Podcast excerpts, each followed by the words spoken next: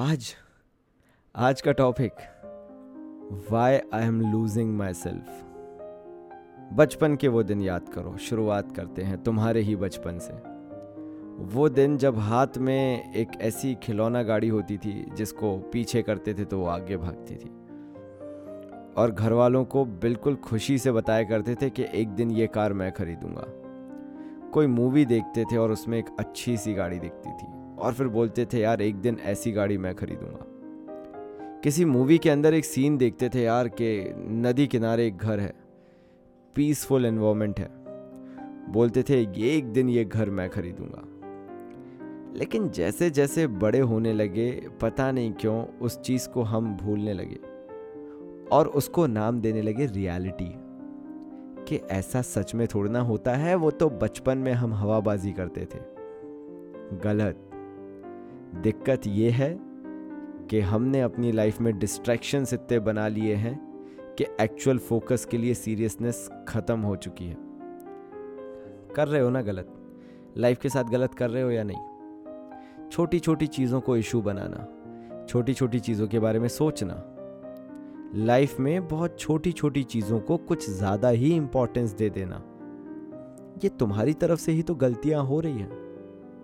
करो, सब करो, दिल लगाओ, दोस्त बनाओ और जो करना है उसके अलावा सब करो, लेकिन तब जब तुम्हारे टारगेट्स जो तुमने बचपन में सेट किए थे वो अचीव हो चुके हों।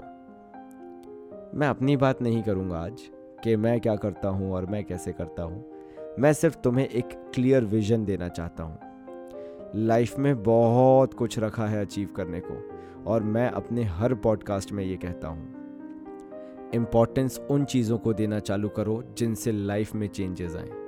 तुम्हारी 12th है, पहला टारगेट अगर करोड़पति बनना है, अगर अरबपति बनना है, if you want to be a millionaire, पहला टारगेट होना चाहिए 12th का रिजल्ट। इसलिए नहीं कि परसेंटेज मायने रखते हैं, इसलिए क्योंकि तुम्हारी मेहनत मायने रखती है, तुम्हारे एफर्ट्स मायने रखते हैं। मार्क्स कम आएंगे चल जाएगा, पेरेंट्स मे बी, बाहर वाले मे बी, रिश्तेदार गलत बोलेंगे चल जाएगा, लेकिन अगर तुमने अपने अंदर ये एक्सेप्ट कर लिया कि हाँ मैंने ही एफर्ट्स कम डाले थे इसलिए रिजल्ट कम आया, नहीं चल पाएगा, क्योंकि फिर ये आदत में बदल जाएगा और तुम कभी वो सुपीरियर इंसान नहीं बन पाओगे जो तुम हमेशा से सोचते चलते थे।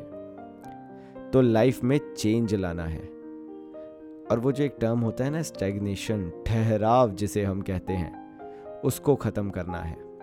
बहुत सारे हर्डल्स आएंगे।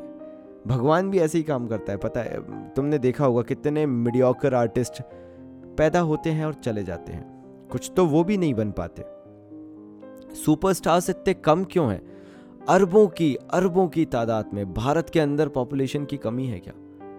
फिर भी उन अरबों की तादाद में कुछ हज़ार सुपरस्टार्स, नाइंसाफी जैसा नहीं लगता? मैं बताता हूँ, ये बिल्कुल नाइंसाफी नहीं है, ये रियलिटी है।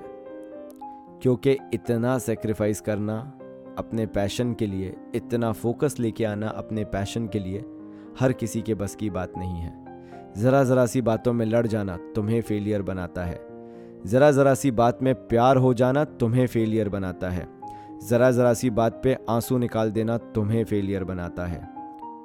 थोड़ा सा ठोस बनो, थोड़ा सा बड़ा सोचो। इस धरती पे अगर जन्म लिया है तो कुछ बड़े काम के लिए लिया है। सोचो कि जब कुछ बड़ा कर लोगे तो कितने लोगों का भला कर सकते हो। जब अपनी सोच बदलोगे, जब अपनी आइडियोलॉजी बदलोगे, तो उन सुपरस्टार्स में अपना नाम दर्ज करा लोगे जहाँ पे अरबों नहीं जा पाते, कुछ चंद हज़ार लोग जा पाते हैं। सोचो इस बारे में। अगली बार किसी भी बात पे आंसू बहाने से पहले या किसी भी इंसान से आर्ग्यू करने से पहले। और मैं एक छोटी सी ट्रिक बता देता हूँ। रोता मैं भी हूँ, गुस्सा मुझे भी आता है, आर्ग्यू करने का मन मुझे भी करता है लेकिन मैं सोचता हूँ क्या ये रियली वर्थ इट है?